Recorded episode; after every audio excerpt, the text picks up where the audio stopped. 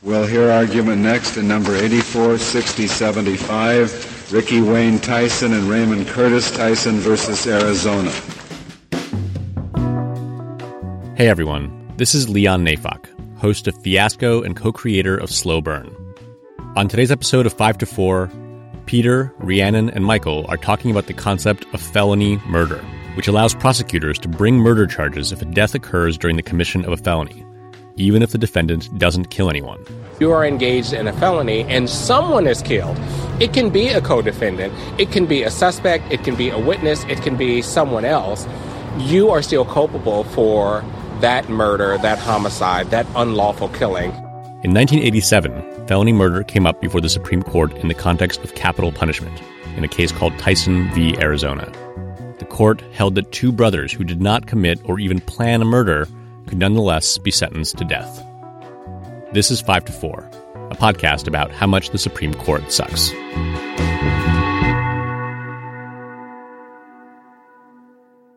Welcome to 5 to 4, where we dissect and analyze the Supreme Court cases that hover over America like vultures over a dying man in the desert. I am Perfect. Peter. Twitter's the law boy. I'm here with Michael Hey, everybody. and Rhiannon. Hi, everyone. And today we are talking about Tison v. Arizona. This is a case about the death penalty, but more specifically and more importantly, it's a case about the felony murder rule. Felony murder is a rule whereby a person can be charged with murder if they commit a felony and someone else dies during the commission of that felony, even if they didn't actually kill them. So if person A steals a car, person B witnesses it and dies from a heart attack, person A could be charged with murdering them and in some states potentially sentenced to death. And the question here is whether sentencing someone to death under this rule violates the Eighth Amendment, which prohibits cruel and unusual punishment. The Eighth Amendment has long been a battlefield, mostly because the term cruel and unusual punishment doesn't have any clear meaning.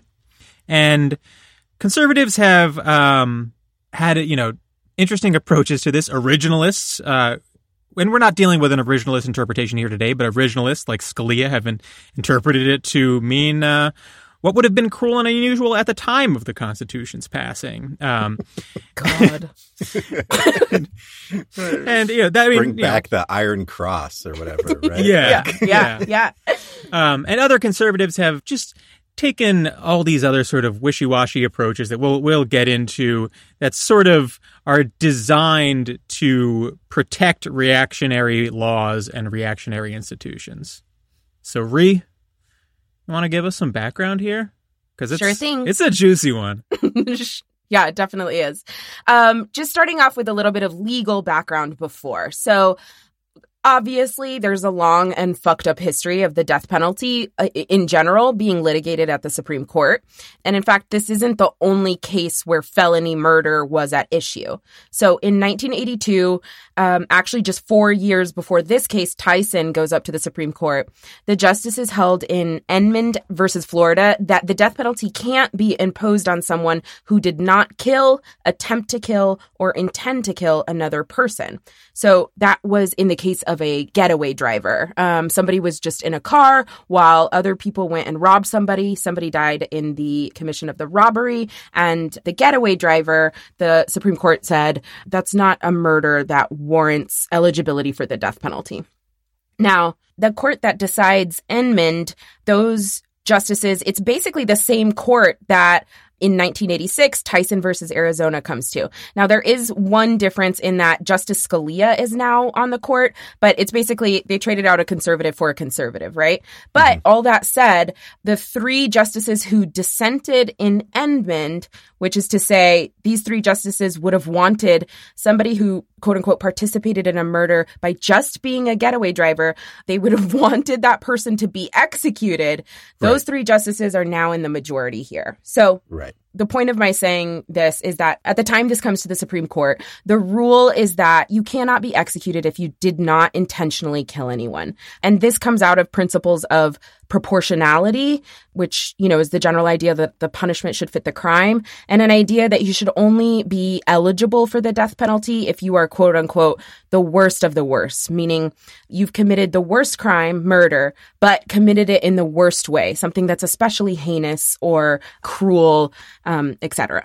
So, moving into the factual background of this case just to set it up, um, you know, when we're uh, talking about why the result comes down differently here, just a few years after the Enmund case, up top, gotta say, this isn't just a getaway driver case, okay? This case comes out of a prison break. So, a man named Gary Tison is incarcerated in Arizona, and he, along with his wife and three sons, make plans to break him out of prison, along with his cellmate. So in July 1978, his three sons, Donald, Ricky, and Raymond, enter the state prison where Gary is, and they bring with them a cooler, a large ice chest filled with guns. This is the late 70s. I guess you can take coolers with guns into prisons at the time. Um, no one's checking the cooler. right. The the late 1970s were apparently completely indistinguishable from like the 1870s or Right. 1770s. Or it's just like the fucking Wild West. Exactly. Right. Yep. In our Yeah. D.C. v. Heller case, we talked about bank robberies in the 30s, how like they were just an epidemic, right? Everyone's getting away with it. And apparently it was like that with prison breaks until like 1985. right, right. So um, they they have their cooler filled with guns. The Tison brothers arm their dad and the cellmate, and the whole group basically locks up the prison guards in a closet, and they make a run for it. No shots are fired at the prison. No one is killed there. But uh, their getaway plan basically blows up a few days later. That's where things get really messy. After a couple days, they get a flat tire out in the desert and they flag down a passing motorist with the intent of stealing their car. The car that stops to help them has a family of four in it. It's a husband, a wife, their young daughter, and their very young niece. After kidnapping the four people and taking them out into the desert, Gary Tison, so the dad, and his cellmate, so the two men that just escaped from prison, murder the mm-hmm. family by gunshot. Right. Now, the three brothers, Donald, Ricky, and Raymond Tison, they are present and they witness the murders, but they do not kill the family. They don't fire any shots. Right. They're like getting a jug of water for them or something, right? Yeah, Right, they're right. uh, they represented that they were getting water for the family. So pretty clear that they at the very least did not think that the family was going to be murdered. Right. Right. Yes. Now, eventually, this group is apprehended by police, and there's a shootout at that time. One of the sons, Donald, is killed at the shootout. Gary Tison, the dad, he escapes into the desert and he eventually dies of exposure.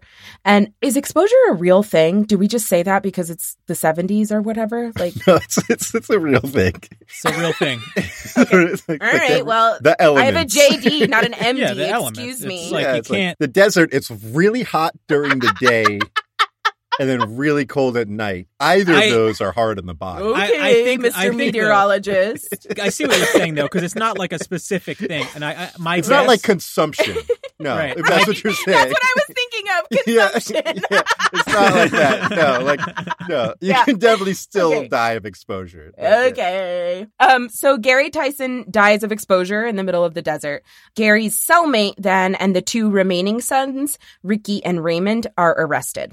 Now, the two brothers are charged under Arizona's felony murder rule, which provides that a killing that occurs during perpetration of a robbery or a kidnapping is capital murder. So you're eligible for the death penalty for that.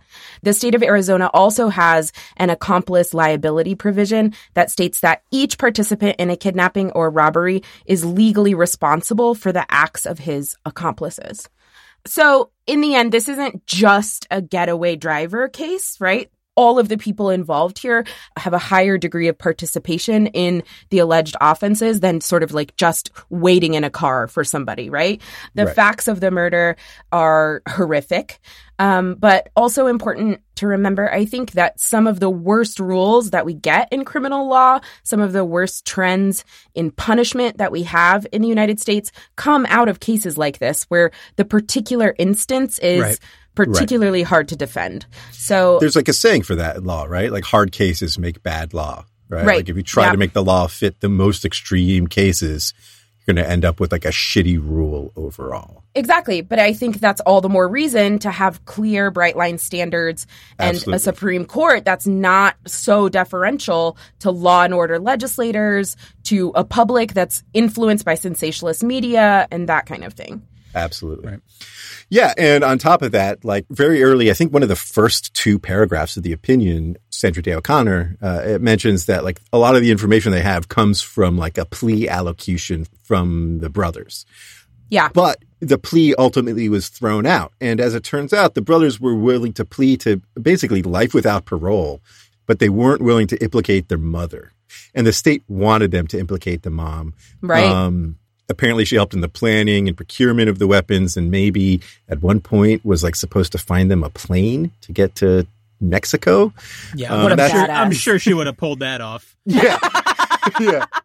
Um, she ultimately was tried and convicted and sentenced to, I think, a year of prison for her role in this. And, you know, then was released on parole in, I think, in less than a year. More sexism against men, but go Right, on. there you go.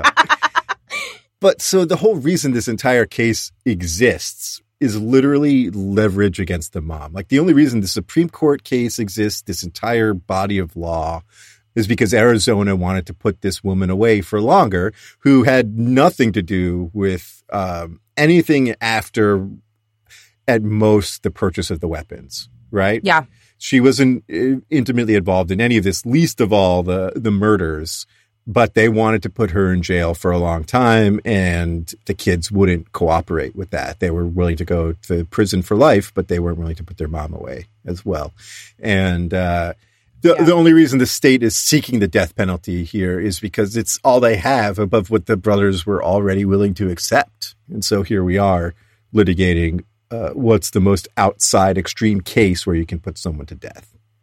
Right. That's a really good point. So, to give some color about the, the defendants here, they're 19 and 20 at the time of the crimes. Um, their, their dad is a career criminal. Uh, he was in prison for killing a prison guard in a previous prison escape attempt, which uh, at least some people had speculated his wife aided and abetted in that and like Uh-huh. slipping him a handgun, although that is The guy has an MO. Right. So he's like in and out of prison multiple times. Um, the wife is very devoted to him and very religious, apparently. I gotta And- say, th- this makes the cooler thing even crazier because this guy already broke out, killed a fucking guard, and they're like, I guess it's just Coca Cola in that cooler. They're like, what- what's your fucking job? um, just a, a colorful anecdote about this family here. Uh, when the kids were visiting, No, let Michael do it. oh, okay, He- yeah, yeah, yeah. That's this fair. is an important fact that I brought to this case. So, Dorothy did regularly visit her husband in prison with her children every Sunday uh, in order to maintain not only her relationship with her husband, but also the children. Those two ideas were, were sometimes in tension. Because she wants the kids there, like getting to know their dad and knowing like sort of an idealized version of the dad, where she, you know, told them he was innocent and he's a good guy and all this stuff. But she also wanted to maintain like their relationship, which meant that she would like perform sexual favors for him while the kids uh, held up a newspaper so that they wouldn't have to watch the mom going down on on the dad right in the middle of the prison yard. Um, a, a privilege he was granted because he was uh, apparently quite liked by by the guards in the prison. Somehow. And I have to say, you know, so those kids grew up to commit this crime, and I feel like if you had to hold a newspaper up while your mom sucked your dad's dick as a child, you're allowed to commit a couple murders. and they didn't even do that. So I mean, I think they came out all right, Right. personally. Uh, so to reiterate a little bit, um, the felony murder rule says that if person A is committing a felony and person B dies as a result, person A can be charged with their murder even if they didn't intend to kill them. And the question is not whether this rule is constitutional, but whether sentencing someone to death under this rule is constitutional. Right. And Rhiannon mentioned the Enmund case, where the court had previously held that you couldn't execute someone without them having an intent to kill. And despite that precedent, the court in this case holds that the Tison brothers can be executed because although they didn't plan to kill or participate in the killing, they could have anticipated the use of lethal force. And there are a few items to discuss here, but I think we need to talk initially about the absurdity of the felony murder rule itself. The felony murder rule flips the core principles of criminal law on their head. Maybe the most foundational element of criminal law is that you prosecute criminals based on their intent. Mm-hmm. That's the difference between, for example, classic first degree and second degree murder, right? Whether the murder is premeditated. The law is making a judgment about the morality and dangerousness of the person based on what they were intending to do. Felony murder does away with that entirely, saying that even if you had no intent to kill someone, you can still be charged with murder because you were you know, already being a very bad boy. And that's, it's taking something that is literally not murder and saying, no, like we, we're going to call it murder though. Yeah, right. right, exactly. And typically in criminal law, you need two things to have what is legally a crime. You need mens rea, which means a state of mind, and actus reus, which is the act of committing the crime. And the idea is that you don't just prosecute someone for a crime if they only thought about a crime but didn't commit it. And by right. the same token, you prosecute crimes more harshly if someone planned it, really meant it, that kind of thing, as opposed to not meaning it and just doing something negligently or recklessly. And so here, in the case of the Tison brothers, you have neither one in this case. They didn't intend for anybody to die. They didn't intend to murder anybody, and they also didn't right. commit the act of murdering someone. Right. And I think there's a good comparison here, which is um, drunk driving, which is something where you don't intend to kill someone, right? Maybe you understand there's a risk that once you're drunk and you get behind the wheel that you're less inhibited and you might lose control and you might hit someone and that's like pretty accepted but you're not going out thinking, well, uh, now that I've tied one on, I'm going to go fucking run someone down in my car. Right. but you actually do the act, right? You drive the car, you hit right. someone, and you yes. kill someone. And that's not considered an intentional homicide. It's considered a, a reckless one. And it, under law, it's uh, like a manslaughter, basically, and treated much less seriously than felony murder even though in neither case do you have an intent to kill. In only one case do you have the, the person being tried here actually committing the act that kills someone, right. and that's the drunk yeah. driver, and they're getting off with a few years in prison. Right. Yeah. Max. And, you know, maybe we're getting a little ahead of ourselves here, but perhaps that discrepancy can be explained by the types of people that find themselves at yeah. the mercy of these laws. Right. If you look at uh, the people who are being targeted by the legislatures by felony murder laws, it's obviously um, people who are involved in crimes, right? And, you know, right. maybe engaged in robberies, etc. Drunk driving, however, much more likely to be perpetrated by a judge's child, if I had to guess. Justice or by Kavanaugh himself. Or a, or, or a judge, yeah. I'm not saying he has. I don't know. It seems Look, possible though. like we're not guy, gonna. He's fucking driven drunk. Let's be real. Look, I I don't want to sit here and say that Brett Kavanaugh is a serial drunk driver. You know, I can't say whether every Friday he gets shit faced and whips around his neighborhood just ramming over mailboxes and saying, "What are you going to do? Sue me?" I don't know. I don't know what he does on Fridays. I mean, to be clear about what we're saying about people like the Tison brothers, we're not saying that there should be zero liability for something right. like what they did, right? What they did was probably aiding and abetting murder. There's a good chance. Yeah. Uh, they could be charged with that. They could be charged with any of the other unbelievably numerous crimes that they committed right. in the right. process yeah. of breaking yes. their father out of prison and yes. and uh, jacking a, a, car. Right. Uh, so you know, we're not suggesting that they could avoid responsibility for their actions here. We're simply saying what I think is obvious, which is they didn't commit murder. Yeah. They didn't intend to kill anyone, they didn't try to kill anyone, and they didn't actually kill anyone. Right, exactly. And in Enmund, the case that came before this one, the the recognition that you don't get the death penalty without intending to kill someone, that's that's trying to put this important proportionality principle into practice um, meaning that like there there's there's um, if there's lower culpability in a death um, that means you should not be eligible to receive the death penalty because it's not the worst kind of murder that can happen Right. So the question here again is whether this violates the Eighth Amendment and its prohibition against cruel and unusual punishment. And what the court does, I, cruel and unusual is such a vague term that the court has tried to use it, what's basically a different standard, and, and thought about whether it's proportional to the crime. Um, Right. And so this inquiry is where conservatives tend to go off the rails. And in determining what is cruel and unusual or what's proportional to the crime, um, one of the main inquiries that they do is trying to figure out whether society finds this acceptable, right? That's how you know if something's cruel and unusual. And O'Connor basically surveys the state laws to see how many states allow for the execution of someone for similar felony murders. She says that a bit under half of the states would allow for execution in these more severe felony murder cases, and only 11 states that otherwise execute criminals would forbid it. And she essentially says that uh, that that suggests that it's not cruel and unusual, right? Because it shows that there are a bunch of states that would do this, and that shows that the society accepts the death penalty in this situation.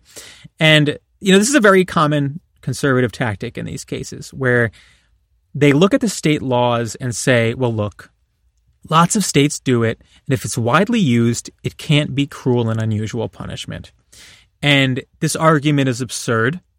First of all, it's an abdication of the court's role here. The court Yep. serves as a check on the states, and its role is to determine whether the state here is violating the Constitution. So, why is it functionally deferring to the states on the question of whether something is cruel and unusual punishment? Second, whether something is constitutional can't really be a matter of how popular it is. I'm sorry. exactly right it just right. can't. Yeah, no. Um, and how, I mean, like, how can it be that whether a punishment is proportionate to the crime is somehow dependent upon what other states are doing or what anyone anywhere else is doing? Uh, if you're getting drawn and quartered for stealing, you know, a, a DVD, does it matter that someone else is is uh, experiencing the same thing one state over? Fuck Right. no. Of course not. We've talked before about how reactionaries weaponize history, and this is another example. They are using the past to rationalize and vindicate the injustices of the present. Yes, many states allow for execution for felony murder, but that can't possibly answer the question of whether the punishment fits the crime. And the dissent points out a couple of key things. First, the majority ignores that many states have abolished the death penalty entirely. right Second, uh, as the dissent points out, the proper question isn't which states allow for the death penalty in these circumstances. The proper question is whether those states actually impose it. And between 1954 and 1982, there were 362 felony murder cases, only six executions, all of which took place in 1955. Mm-hmm. So at this point, there hadn't been an execution of a felony murderer in decades. So Right. even by the standards the court claims to adhere to, the court's wrong. Execution for felony murder is exceedingly rare and antiquated at this point in time. And that's that's felony murder, period, right? Like Yeah. this case is doing all these fine distinctions about like types of felony murder and your you know proximity to the physical location of the murder and all this shit. And this is just like felony murder Right. overall. yeah any of them yeah Any of them. Uh, it's Yeah. worth highlighting like that they're trying to like really fucking slice and dice this as narrow as possible to to come Right. up with an excuse to kill these kids. Yeah. Right. So, related to the dissent's point, even if you're trying to measure what society deems acceptable, this is a haphazard way to do it. There are a thousand different metrics you could utilize to figure this out. It's not just which states do it, it's also not just how often it's imposed, but let's say how often prosecutors bring it, what polling shows, what experts on criminal law say. on and on and mm-hmm. on, right? The conservative approach here is acting as if there is some sort of objective answer to the question of does society find this acceptable? And of course there's not. That's not a question that Exactly. can be objectively answered. No. Okay. So next, O'Connor turns to the fact that this is, as we mentioned, seemingly cutting against how criminal law treats the question of a criminal's intent. If the person doesn't intend to kill, how can they be prosecuted, let alone executed for murder? And she goes on like a morality rant about how indifference to human life is arguably just as bad as wanting someone to die. And uh, I gotta say, no, it's fucking not the same. A little thought experiment here. Uh, you have to enter one of two rooms. One has a person who wants to kill you and plans to do it when you enter the room. The other has someone who is indifferent to whether or not you die. Okay. In my mind, this is not a hard decision. You've probably been in a room with someone who's indifferent to whether or not you you you die. I, I think we probably all have. I'm on a podcast with a couple of people right now. I was going to say Peter. I've been in the recording studio with Peter, and that guy doesn't care about anyone. Um, Look, I don't I don't know because I haven't done the research on what it would do to our listens. Uh,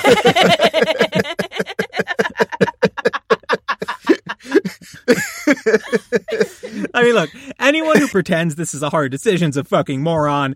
Not caring about death or human suffering is obviously like the sign of a sociopath, but clearly mm-hmm. actively wanting it is is uh, is clearly worse. I mean, what Right. else can you say about it? It's apparent on its face, and to just sort of like fucking posit it as if it's like this fascinating thought experiment that no one can possibly answer. It's just such such bullshit. yeah, clearly indifference to somebody dying is not as bad as actively wanting somebody to die. And for death penalty jurisprudence, you can't just start muddying the waters like O'Connor is doing in this opinion.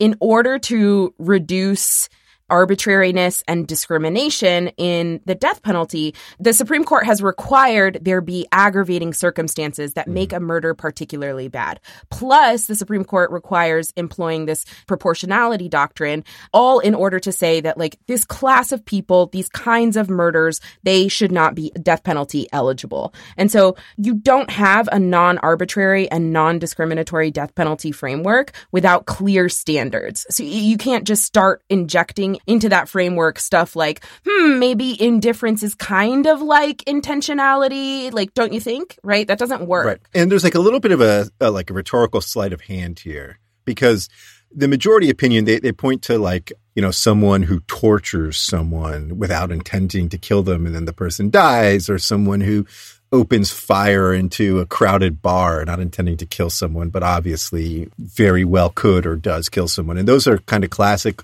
depraved heart murders. Um, and the idea is if you have such a reckless indifference to other people's lives that your actions cause someone else's death, that even if you didn't intend it, that can still be murder. Yeah. But the important thing is that your actions It's the act. directly cause someone's death. exactly. And Brennan in Dissent calls this out. He's like, look, you don't have either here. Right. You, you don't have the intent to kill, but you also don't have the act of killing someone, which is Right. what's required in depraved heart murders. So this is just defining murder down to the point where it, it's indistinguishable from other crimes. It- it- and almost imposing a sort of like bystander liability. You know, Yes. the only Yeah. thing that you could do in the Tison brothers' shoes is try to actively stop a murder, which Right. it's pretty clear cut in criminal law. You know, you don't have a real affirmative obligation to go out and stop crimes because they might happen or they're even if they're likely to happen. right. You can't be Right. held criminally liable for failing to prevent someone else from committing a crime. Right. So O'Connor wraps up by saying, look, the Tisons had a quote, high level of participation in these crimes. But that sort of buries the key point, which is that they didn't have a high level of participation in the actual murders. Right. The Right. crimes that they participated in are separate and they can be charged with them.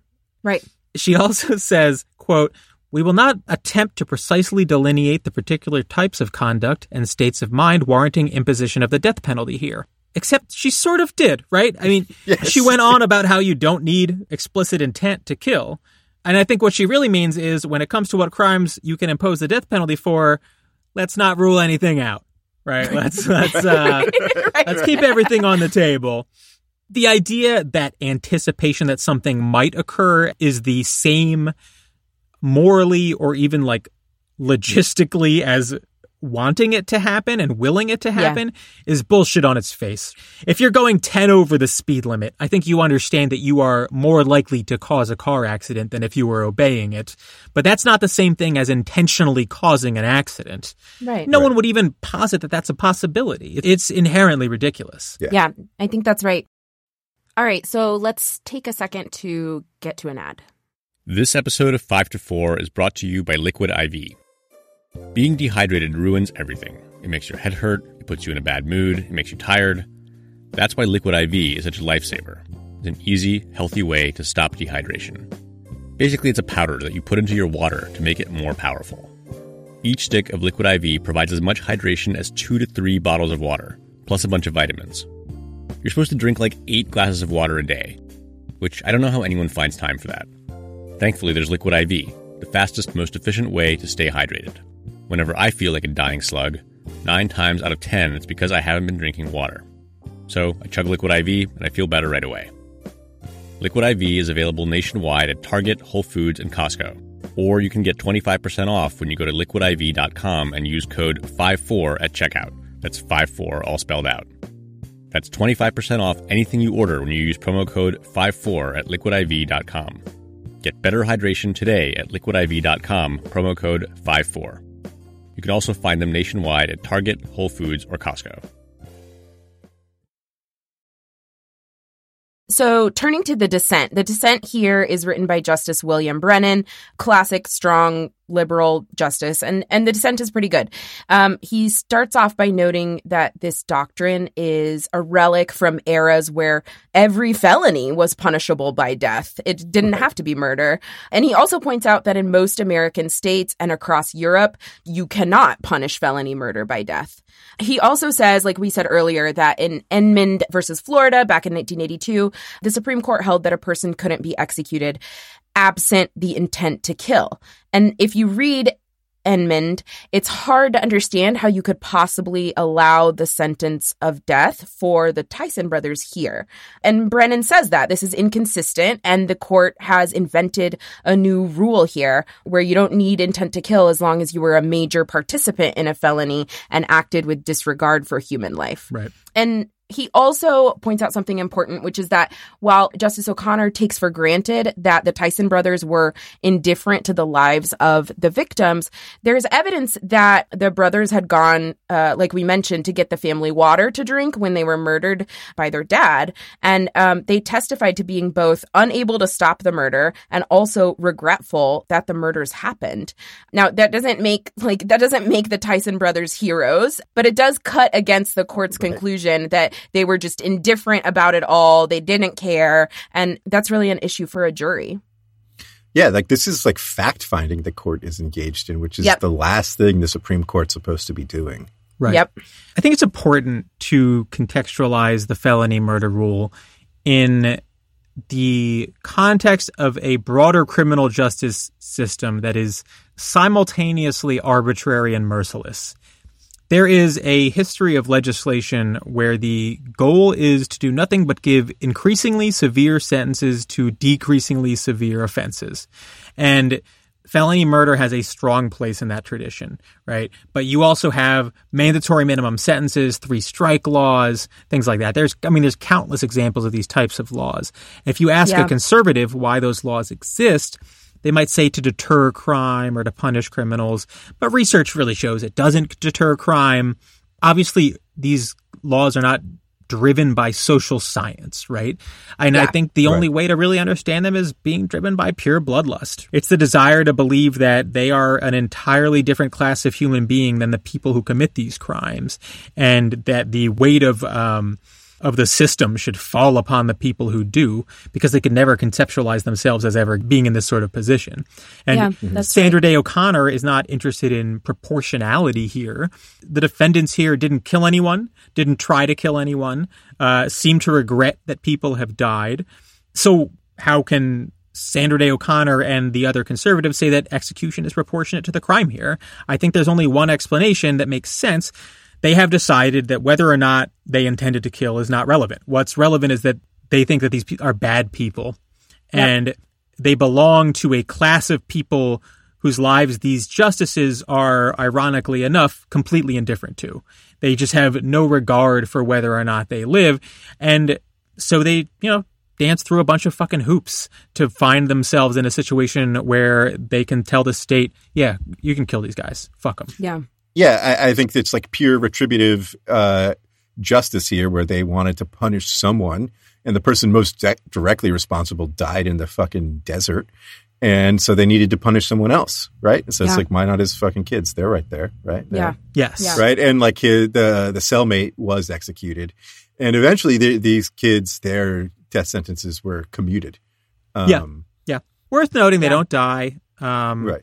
Yeah. So, I mean, look, the case here is about someone being executed for felony murder, but the real fundamental absurdity is someone being prosecuted at all for a murder that they did not, in any real sense, commit.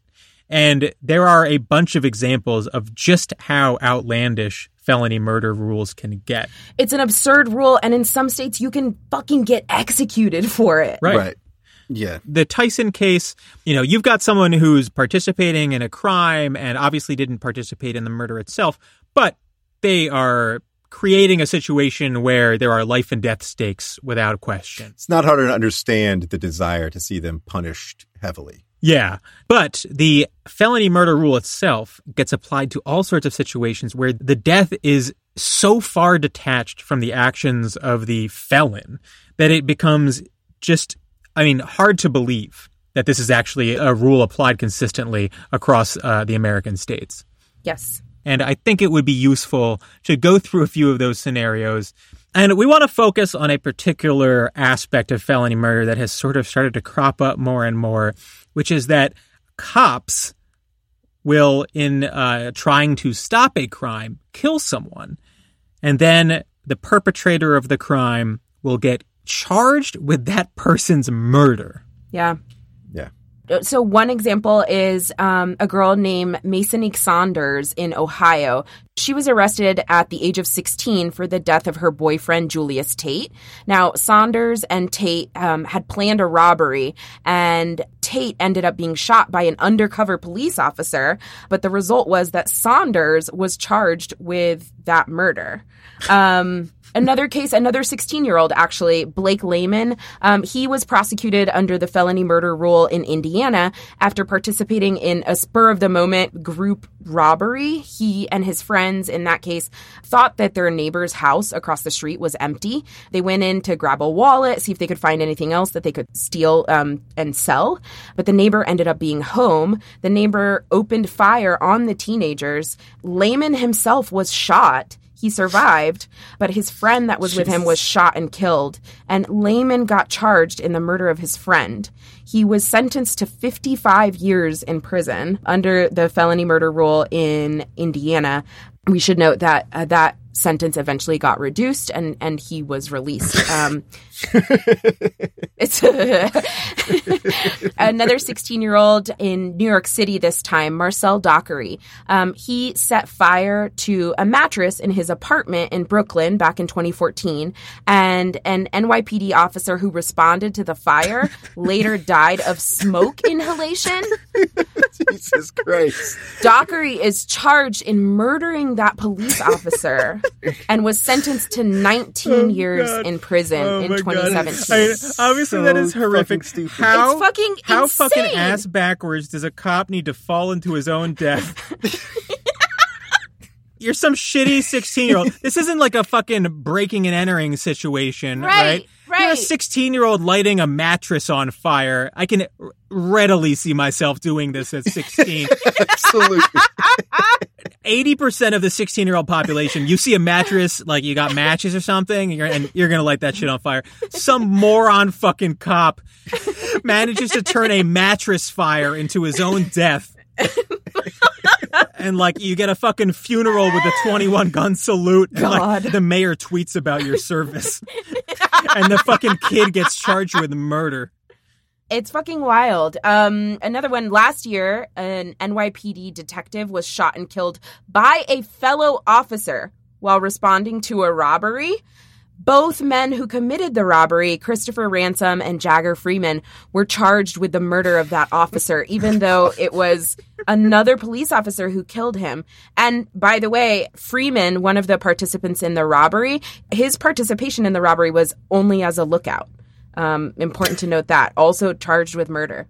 It's Um, so wild that cops have figured out that not only do you not get in trouble when you kill someone, but you can Other get some do. other person charged with Yeah. the murder. It's Yeah. fucking crazy. just to highlight the arbitrariness with once you um, are applying the felony murder rule, how it ends in different outcomes, kind of um, case to case. Um, so back in 2009, uh, Robert Thompson was executed in Texas after being charged with felony murder. Um, and what happened in his case was during a joint robbery of a convenience store, Thompson and his co-defendant Sammy Butler, they both fired shots at two employees, but it was actually Butler's bullet that ultimately killed one of the employees.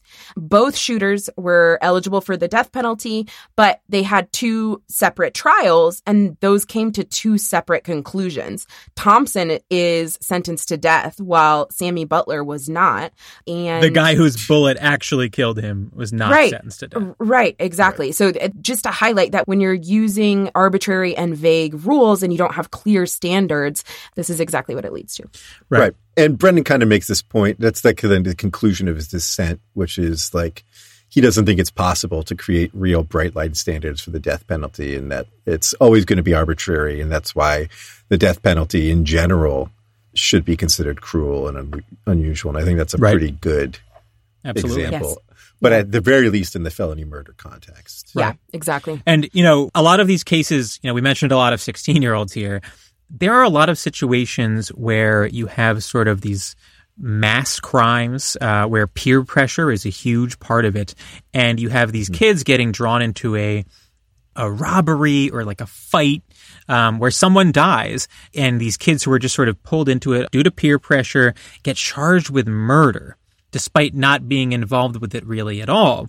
And I mean, if any part of you believes that our criminal justice system is targeting the rehabilitation of the uh, people it prosecutes, you have to believe that people like that are the most likely to be rehabilitated. And the exact opposite approach is being taken by the system right now, where they're getting charged with murder for what is basically uh, a combination of two things one, committing a crime, and two, being in close proximity to a murder. Yeah, Right. yeah. I- think that's a really good point, Peter. And studies show that felony murder rules end up getting applied disproportionately to teenagers. And that's because of the things that we know about child psychology and development, that teenagers are more likely to be caught up in um, group crimes and group think that ends with unintended consequences. Right.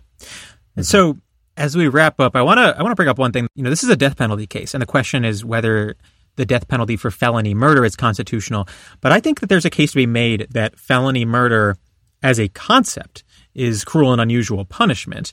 It is prosecuting someone for a crime they did not commit. It is, you know, manufacturing uh, a murder charge. Uh, it's saying, you know, that you your proximity to a murder can result in you being charged with murder, regardless of your intent. I think if there were a coherent Eighth Amendment, something that was really um, designed to target injustices in our criminal justice system, it's not crazy to think that it would forbid the rule altogether, let alone the death penalty for it. Yeah, I think that's right. When I think about felony murder and um, and particularly the states where it's possible to be executed for committing a felony murder, the big concern in my mind um, with the rule is that if we allow someone to be executed for felony murder, how much state violence logically can flow from that? And this is a point about the effects of the death penalty in general, not just felony murder death penalty, on sort of like broader understandings of of the relationship between state and individual. But if we accept that the state can murder someone who committed a felony without intending to kill somebody, we can accept much easier the other ways that the state kills people. Well, uh, you know, we accept mm-hmm. that a cop can shoot a black man in the street and that's okay. And when the standards are unclear, when there aren't bright line rules for who gets put into death penalty eligibility, the standards end up being unclear elsewhere. Right. Yeah. That's a great right. point. And, you know, I, I think to take a step back and look at the way that conservatives view the Eighth Amendment and similar circumstances. Conservatives claim that you can't have judges determining by themselves what is cruel and unusual punishment. It's too arbitrary, right? And what they do instead is replace it with a calculus that is designed to feel less arbitrary, but in fact is not.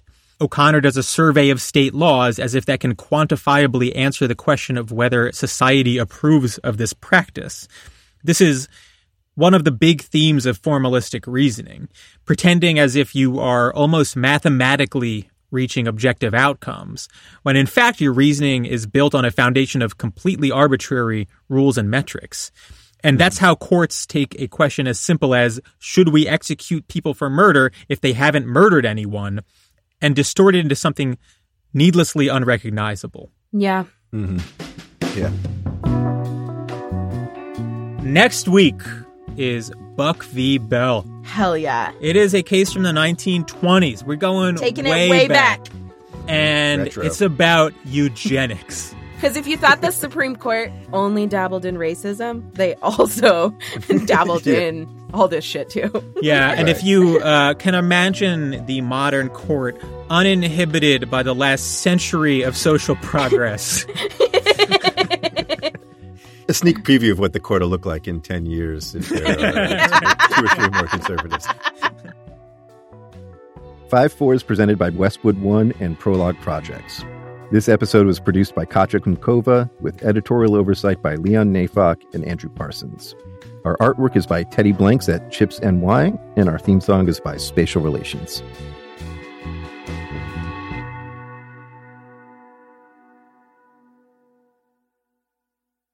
from the Westwood One Podcast Network.